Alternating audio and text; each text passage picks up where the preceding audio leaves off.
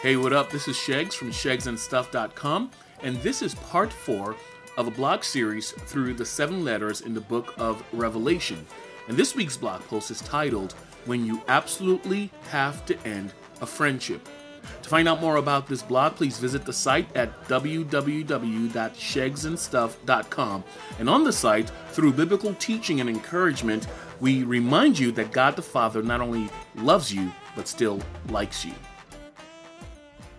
Now, I recognize that what I'm going to say in this blog post is easier said than done, but the reality is that some things simply need to come to an end.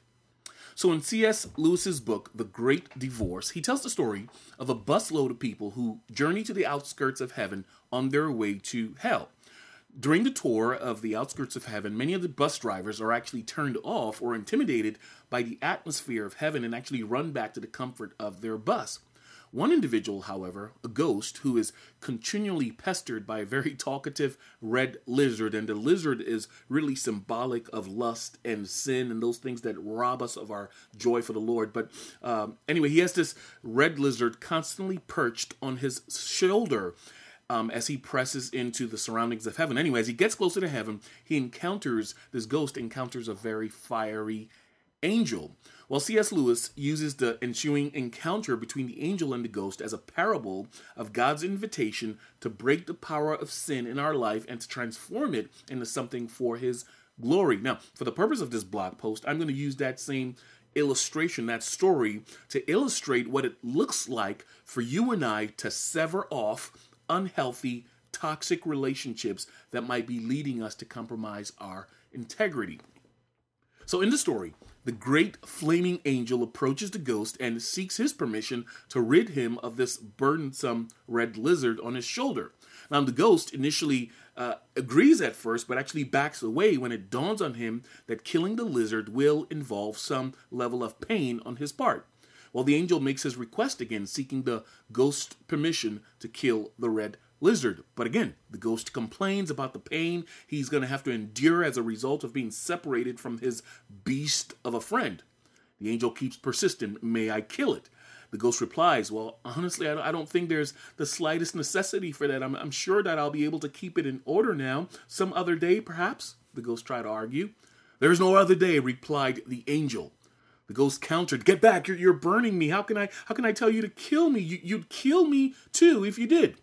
The angel said, It's not so. Well, well, you're hurting me now. Well, I never said I would not hurt you. I said I wouldn't kill you. And so on and on their conversation went until finally the lizard itself chimed in in a last bid desperate attempt to save its own life. And the careful uh, the lizard said to the man, to the ghost, it said, Be careful. He, he can do what he says. He can kill me one fatal word from you, and, and he will, then you'll be without me forever and ever. I'll be good, I promise. I admit I've gone too far in the past, but, but I promise I won't do it again. Ignoring the voice of the red lizard, the angel again sought the ghost permission to once and for all kill the creature. Well, in desperation to finally be free from this lizard, the ghost relented and permitted the angel to do as he pleased. And, and so Lewis goes on to capture beautifully what happens next. Here's what Lewis says He says, Next moment, the ghost gave a scream of agony such as I have never heard. The burning one, that's the angel, closed his crimson grip on the reptile, twisted it while it bit and, and, and shook back and forth, and then flung it broken backed on the turf. Then I saw, unmistakably solid, but growing every moment solider, the ghost materialized into a man, not much smaller than an angel. At the same time, something seemed to be happening to the lizard. At first, I thought the operation had failed. So far from dying, the creature was still struggling and even growing bigger as it struggled. And as it grew, it changed. Suddenly, I stirred back, rubbing my eyes, and what stood before me was the greatest stallion I have ever seen silvery white, but with mane and a tail of gold. The man, now free from his torment, climbed upon the stallion that had been his sin and rode it into glowing sunrise towards the Savior. And that's from page 106 to 1012 in C.S. Lewis's book, The Great Divorce.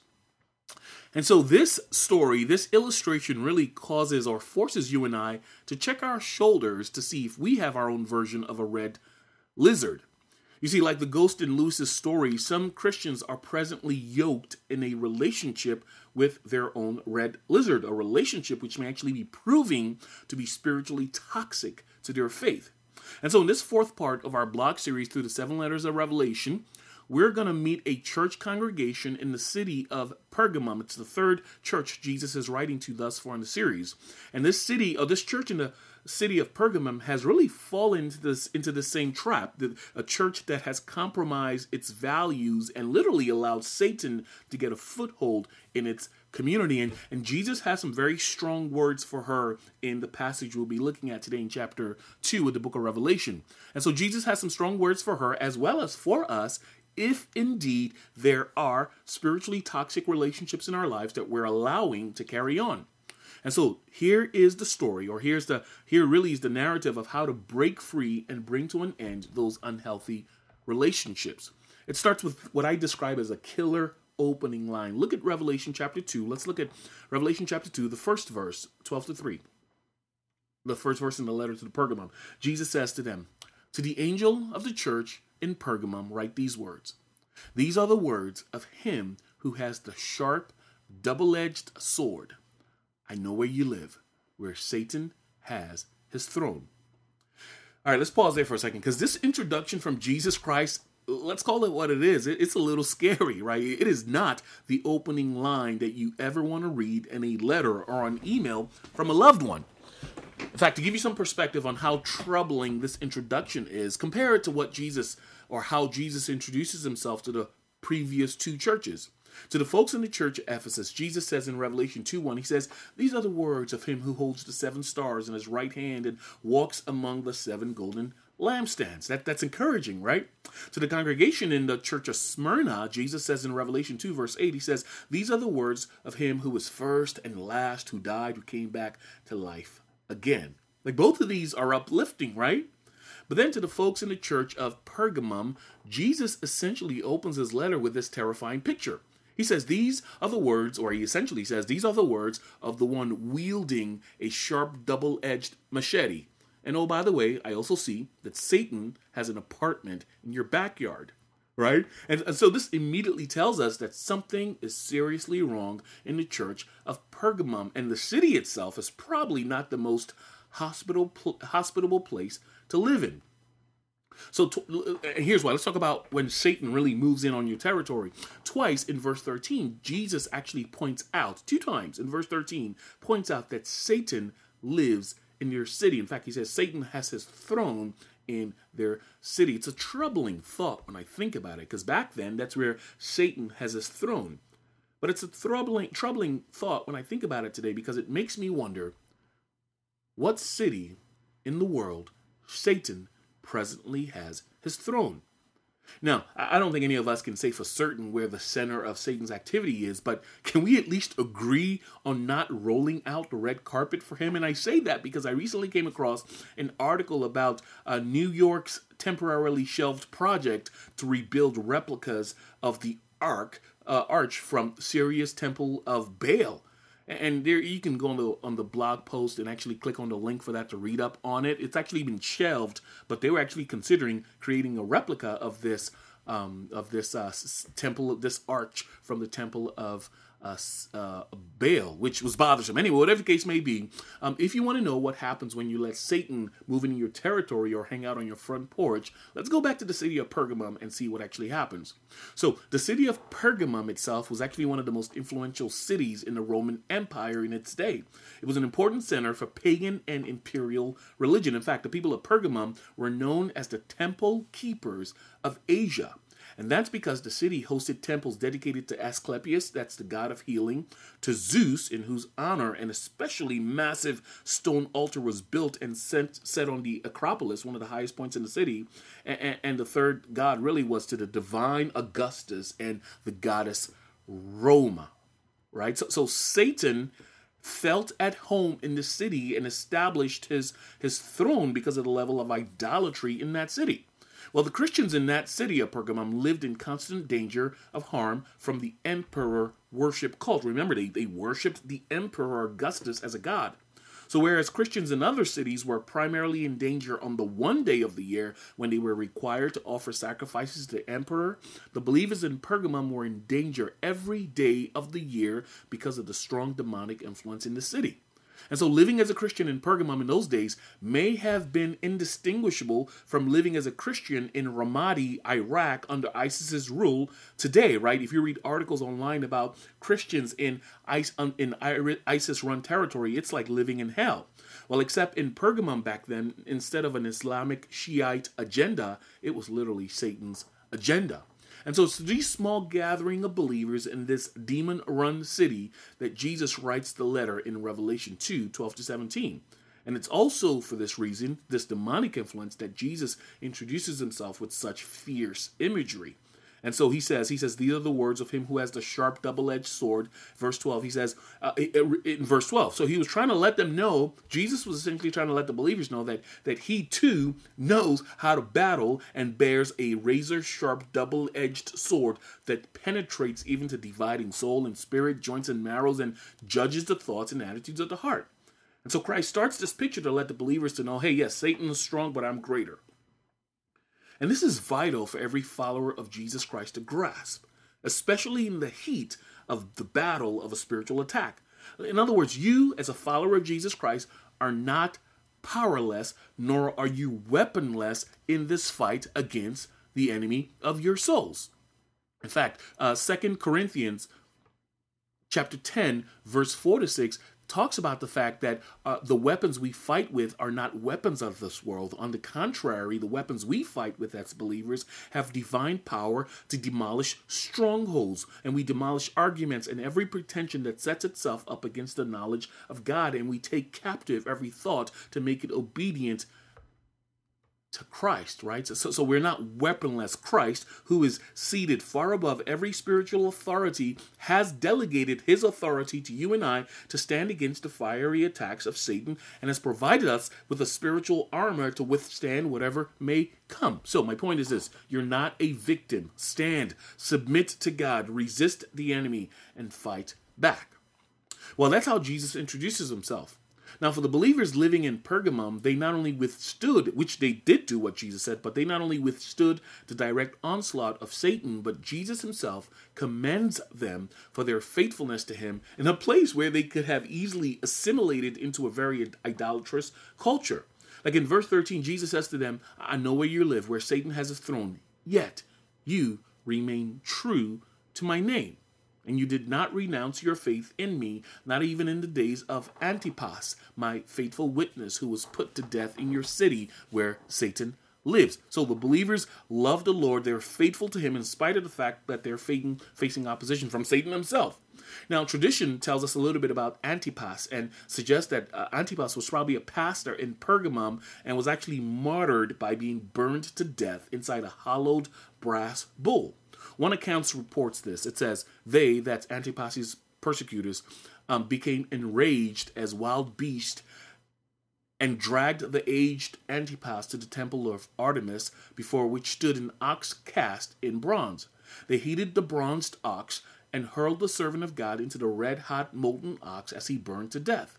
And from within the molten ox, Saint Antipas glorified God with thanksgiving, as once Jonah did in the belly of the whale or the three youths in the fiery furnace in the book of Daniel. Antipas prayed for his flock and for the entire world until his soul parted from his weakened body and ascended among the angels into the kingdom of Christ. And so, like Antipas, the Pergamum believers were really fighting a great fight, even though it came at the cost of some of their lives. They always remained true to the name of Christ. Now, while all of that was good and true, the believers in Pergamum unfortunately left a few cracks open through which Satan, right, the red lizard, right, had slipped into their church. Now, I'll let Jesus himself tell you what happened. Verse 14 to 15 of Revelation 2 says, This is Jesus speaking to them about what's really going on in their church. Jesus says to them, I have a few things against you. There are some among you who hold to the teaching of Balaam who taught Balak to entice the Israelites to sin so that they ate food sacrificed to idols and committed sexual immorality. Likewise, you also have those who hold to the teachings of the Nicolaitans. Now, in order to understand the problem that Jesus is referring to, you need to know the story of Balaam if you're not familiar with it. So Balaam is actually an Old Testament character, right? So in the Old Testament of book of, the Old Testament book of Numbers, chapter 22 to 25 and chapter 31, we are introduced to a Moabite king named Balak. And Balak wanted to weaken and destroy the Israelites who, on their way to Canaan, the promised land, had moved in on his territory. And so Balak sends for a rogue prophet named Balaam to place a curse on the Israelites with the promise of giving him a hefty financial compensation. Balaam, however, was instructed by God to do no such thing. Instead, he was told by God to actually bless instead of curse the Israelites. While eventually realizing the futility of trying to go against God's direct instruction, Balaam took a backdoor approach to ensure that he received that he received a monetary monetary reward from Balak. And so, since Balaam couldn't curse Israel directly, he came up with an evil scheme for Israel to bring a curse upon themselves. Balaam essentially counseled the king Balak to have his Moabite women seduce the Israelites' men so that their hearts would be gradually drawn away from devotion to God.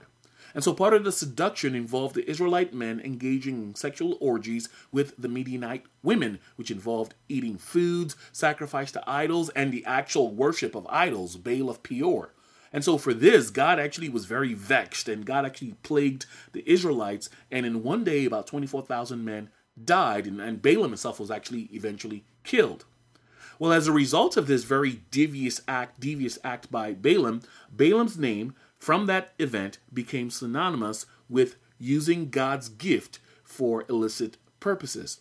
And so the false teaching of Balaam that Jesus speaks of in Revelation chapter 2 verse 14 is actually the philosophy that one can fully be immersed in the lust of the world yet still wholeheartedly serve God. It's, actually a false teaching. It's a wrong teaching that you can be totally in the world with the lust of the world yet still wholeheartedly serve God. In fact, several Bible passages speaks of speak of Balaam's deceptive philosophy of ministry. 2 Peter chapter 2 verse 15, the message version of the Bible says that uh, those who follow the teaching of Balaam are the ones who have left the main road and are directionless, having taken the way of Balaam, son of Beor, the prophet who turned profiteer, a connoisseur of evil. Jude, the 11th verse of Jude, describes those who follow Balaam's philosophy as, as those who have been sucked into Balaam's error by greed. And then earlier in verse 4 of Jude, Jude himself explains how Balaam's philosophy of ministry affects the church. He says, I say this because some ungodly people have wormed their way into your church, saying that God's marvelous grace allows us to live immoral lives. And so when we take all of these together, it becomes apparent who and what Jesus was speaking of when he says to the church in Pergamum that there are some among you who hold to the teaching of Balaam and, and who also hold to the teaching of the Nicolaitans. Now, we don't have much details on, on what the teaching of the Nicolaitans are, so we can safely assume that it was essentially the same thing as the teaching of Balaam. And so here's what's happening. Clearly, basically some some ill-intentioned people who we'll describe as the red lizards had finagled their way into a position of influence in the Pergamum church and were convincing the congregation that they could engage in all the idolatrous affairs in their demon-run city and still wholeheartedly serve God. Right? So you can have your you can have your cake and eat it, right? So, so whereas Jesus speaks of his followers being in the world, but not of the world, in other words, we're to live as missionaries with a missionary mindset, um, the Balaamites and the Nicolaitans were encouraging the Christians at Pergamum that they were not only in the world, but were of the world and needed to be loved by the world and should have no problem compromising with the world. And essentially, that, that, that mentality is the modern day belief that a little sin or a little compromise here and there in our faith isn't so bad, especially if it results in some form of personal profit, or even better yet, if it'll bring people to Jesus, right? So we try to justify our sin. Well, Jesus, of course, would beg to differ because, according to Galatians chapter 5, verse 9, it only takes a minute amount of yeast to permeate an entire loaf of bread. In other words, it only takes a little bit to slip in before the whole bunch is corrupted. In Balaam's day, it only took one small flirty look, one, one small flirting look from a Midianite woman, woman for most of Israel to fall into apostasy. And unfortunately, the same thing was happening and had happened in the church of Pergamum. But what Jesus seemed to have the greatest problem with, however, was the fact it wasn't just the fact that these folks had crept into the church, it was the fact that the believers who had remained faithful to his name were actually tolerating the false teaching in their church. I mean, they had become super comfortable with the red lizard remaining on their shoulders, right? It's what he means when he says, Nevertheless, I have a few things against you, that there's some among you who are doing these things. And so Jesus essentially throws down the gauntlet. He basically goes, "Look, deal with this, or else, I, or else I will." So let's pause here for a second and, and ask the question: Why do you think the Jesus-loving believers in Pergamum were allowing the demon-influenced false teachers to carry on their unbiblical agenda in the church? Let me try and answer that question because I've grown up in the church and I've seen some things. And so let me propose a few reasons that I've observed why we sometimes allow these kinds of things to carry on in the church. See, it's, it, it's possible that the folks corrupting the church in Pergamum may have been family members or even key friends of key leaders in the church. Therefore, man, don't don't shake things up, right? Uh, it's even possible that these folks corrupting the church, causing problem, may have been some of the biggest financial givers in the church, and therefore their expulsion out of the church might have resulted in a financial crisis for the church. So, so don't touch them, right?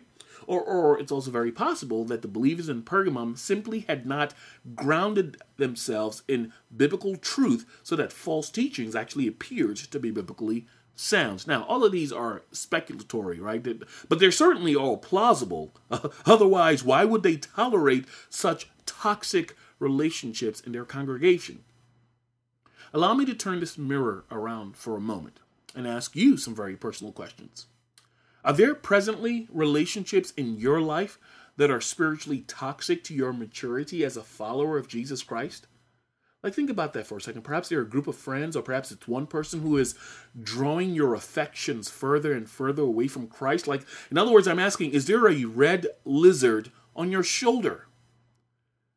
The question that I'm asking you is the same question that was being asked of the congregants in Pergamum. And it's this question for you now, and it's this like, why if there are these relationships in your life, the question is why are you tolerating these spiritually unhealthy relationships in your life instead of just nipping them in the bud? I recognize it's hard to say goodbye, but listen, Jesus tells you and I that we must. When, when we are in relationships with people who are toxic to our faith and causing us to compromise our faith, man, we, we got to say goodbye. Whatever your reason is for wanting to hang on to those relationships, and whatever the reason the believers in Pergamum had, here's what Jesus has to say to them in verse 16. Jesus says, Repent, therefore. In other words, end those relationships, sever off those relationships. Otherwise, I will soon come to you and will fight against them with the sword of my mouth. In other words, if you don't wise up, and sever those relationships quickly. Jesus is saying, I will step in myself and cut them to pieces with my sword sharp words. Now, I don't know what that looks like in real life relationships, but here's what I do know swords hurt when they slice, and harsh but true words can cut deep. And if I'm in a close relationship with someone experiencing either one of those, man, I'm bound to experience some of its res- residual impact. And so as a result of this, let's be honest with ourselves. If this if it's true that we have relationship in our lives that are toxic to our faith, men, some painful surgery needs to be done. And I suspect that in such a scenario in your life, if you indeed do have those kinds of people in your life, man, I tell you what, it's no point pulling off the bandage gently. You, you may need to abruptly break off contact from those healthy, toxic friendships. And make no mistake about it, man. I know a lot of thoughts are going through your mind right now. It'll not be easy, nor will it be fun, but man, it's the right thing to do long term.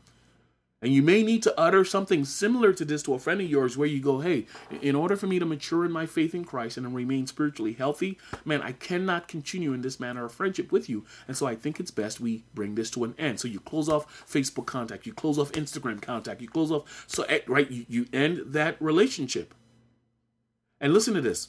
Like the red lizard in Lewis's story that we looked at earlier, toxicity, right? Toxic friendships will fight to maintain their hold on your life. Forgive me, I'll change, things will be different.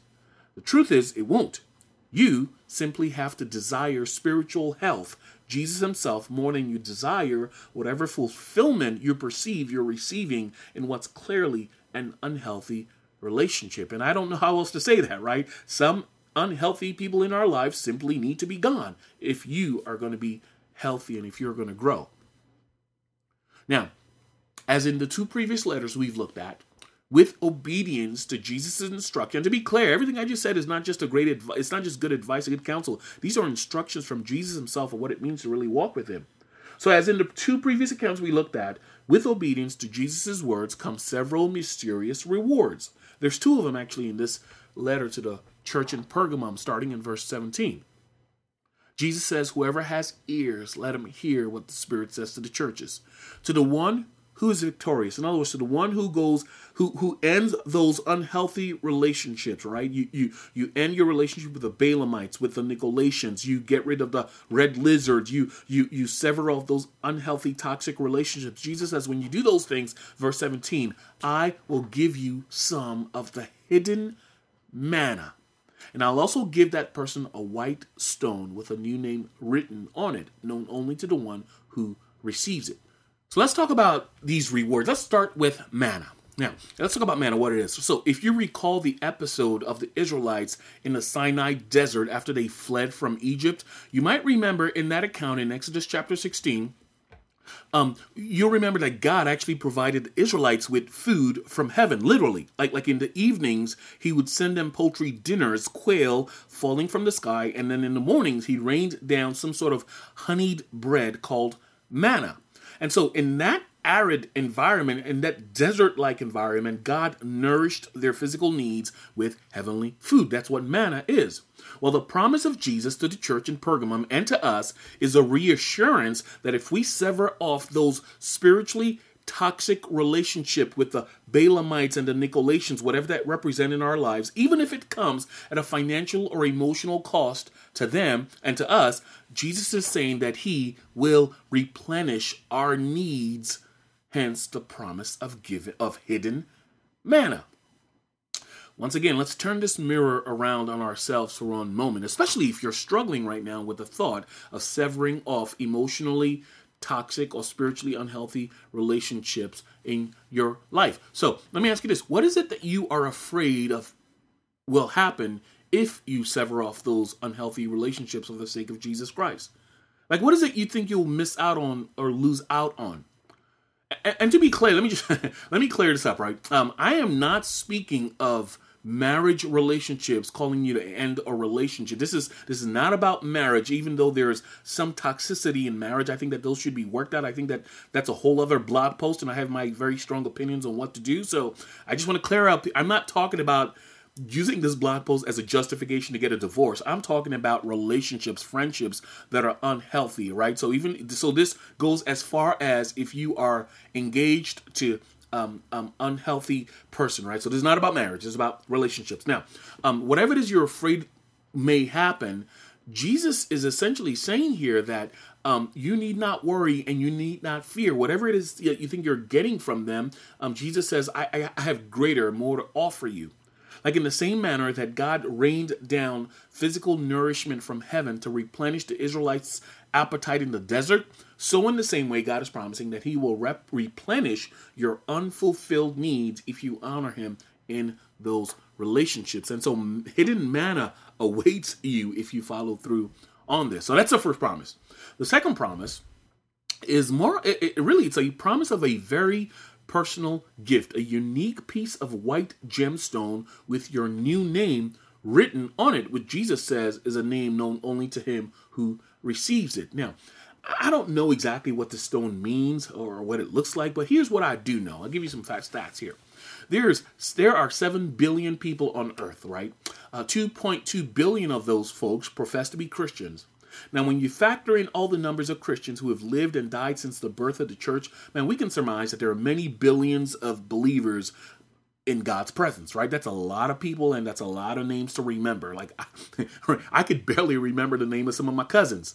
And so, this promise of this personal stone in the midst of a massive multitude of humanity really what Jesus is saying here is that not only will he know your name in the midst of this giant crowd, but man, in spite of how big we all are, he will know you personally more than you know yourself, right? Though you're one in several billion, Jesus' knowledge of and relationship with you will be deeply personal. That's the promise of the white stone. Furthermore, think about the fact that he says a new name, right? Because a new name indicates a new story and a new destiny, right? And so then, if you and I honor Jesus' words, and we do the hard work of severing off those spiritually unhealthy relationships, Jesus is promising us not only that He'll know us personally, but man, He's also promising us a new sense of adventure and mission in the world that He will establish. It's a future promise. In other words, the question of why am I here and what's my purpose in life will immediately become as crystal clear as a scene on a 4K Ultra HD screen. In other words, you will finally know, see, and live the life you've always wanted to live because it'll be the life that Jesus has plotted for you. But all of that relies on you cutting off those unhealthy relationships, which in reality may be keeping you from seeing Christ as he truly is. That, my friends, those two rewards are worth giving up some unhealthy relationships for.